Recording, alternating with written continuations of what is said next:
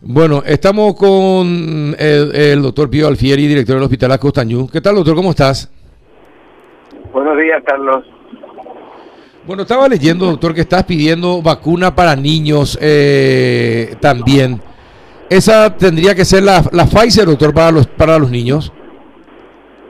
Sí, yo...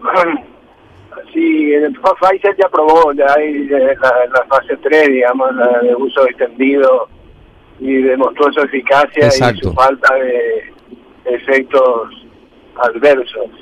Entonces, partiendo de eso, si hay niños con factores de riesgo, cardiópatas, enfermedades pulmonares, por ejemplo, los, enfermos fibroquísticos, los niños con cardiopatía, los niños con hipertensión, los niños con enfermedades renales, ¿por qué fijar la, el límite de edad a 18 años y no a 12, que ya está aprobado? Yo sé que moralmente es prioritario vacunar a la población de mayor edad, no hay ninguna duda, pero ahora ya se extendió de 18 a 49 con factores de riesgo. ¿Por qué el límite arbitrario de 18 y no de 12? Cuando hay niños con factores de riesgo también. Digo que empecemos a pensar que cuando tengamos más disposición de vacunas, tenemos que empezar a pensar, y yo sé bien que el doctor Castro tiene que pensarlo porque es pediatra, que eso es una responsabilidad también ética. Es un tema, eh, es un tema interesante el que plantea, es un tema interesante el que plantea doctor. Ahora tiene que ser únicamente con la Pfizer, que es la que ya se ha aprobado en niños eh, desde 12 años. Y Paraguay tiene comprometido unos cuantos milloncitos de Pfizer. Exacto. Exacto. Y tiene un contrato firmado que puede extenderlo, aumentarlo. Y dígame, por si acaso hay algún eh, algunos, algunos datos de cuántos serían los chicos con ese tipo de problemas, con problemas de base, doctor. No, no, esas estadísticas no son. No tenemos nosotros ese tipo de datos.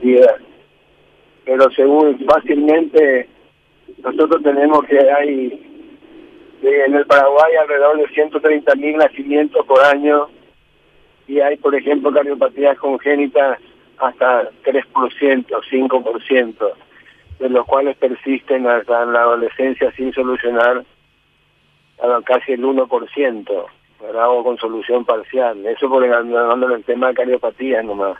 El tema de los enfermos fibroquísticos, que son esa enfermedad que es tan severa para el pulmón, que cualquier infección respiratoria los deteriora marcadamente nosotros tenemos registrado en nuestra clínica de enfermos fibroquísticos 180 pacientes. O sea, y, los, no eh, creo que en una cifra como para afectar a la disposición, a la disponibilidad de vacunas que tenemos, ¿verdad? Claro. Pero que está en Claro.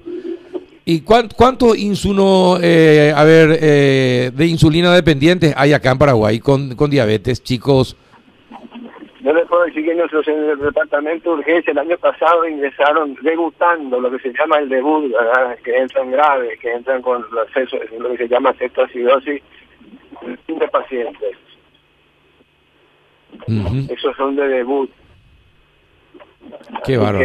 por supuesto que es el servicio de urgencia más grande pediátrico del país, pero hay otros en otros hospitales también, en el clínica, en obrero también. Y dígame, ¿usted por si acaso habló con alguien del, con el ministro o los viceministros de salud sobre este tema? Yo sé, sí, claro que escuchan. El doctor Paso pediatra y el médico de la Costa está prestado nomás a vacunas. Pero yo sé que van a pensar. Lo que yo quiero dejar mi postura clara, que como pediatra tengo que pensar en eso. Sí, definitivamente, sí. Y si ya hay, si existe esa posibilidad y llegan esas vacunas, sería bueno que sea contemplada también ese, eh, ese sector.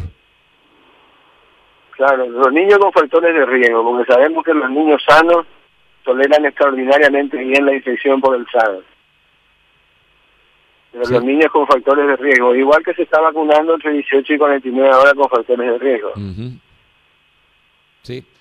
Y bueno, tiene razón. Vamos a, vamos a tratar de hablar con la gente del ministerio eh, para elevarle también eh, este pedido suyo A ver si van a pensarlo y si es posible hacerlo.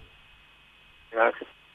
Bueno, te agradezco la información, doctor. Muchísimas gracias. No, gracias a usted por ocuparse. Hasta luego, el doctor Pío Alfieri, director del Hospital Acutañú.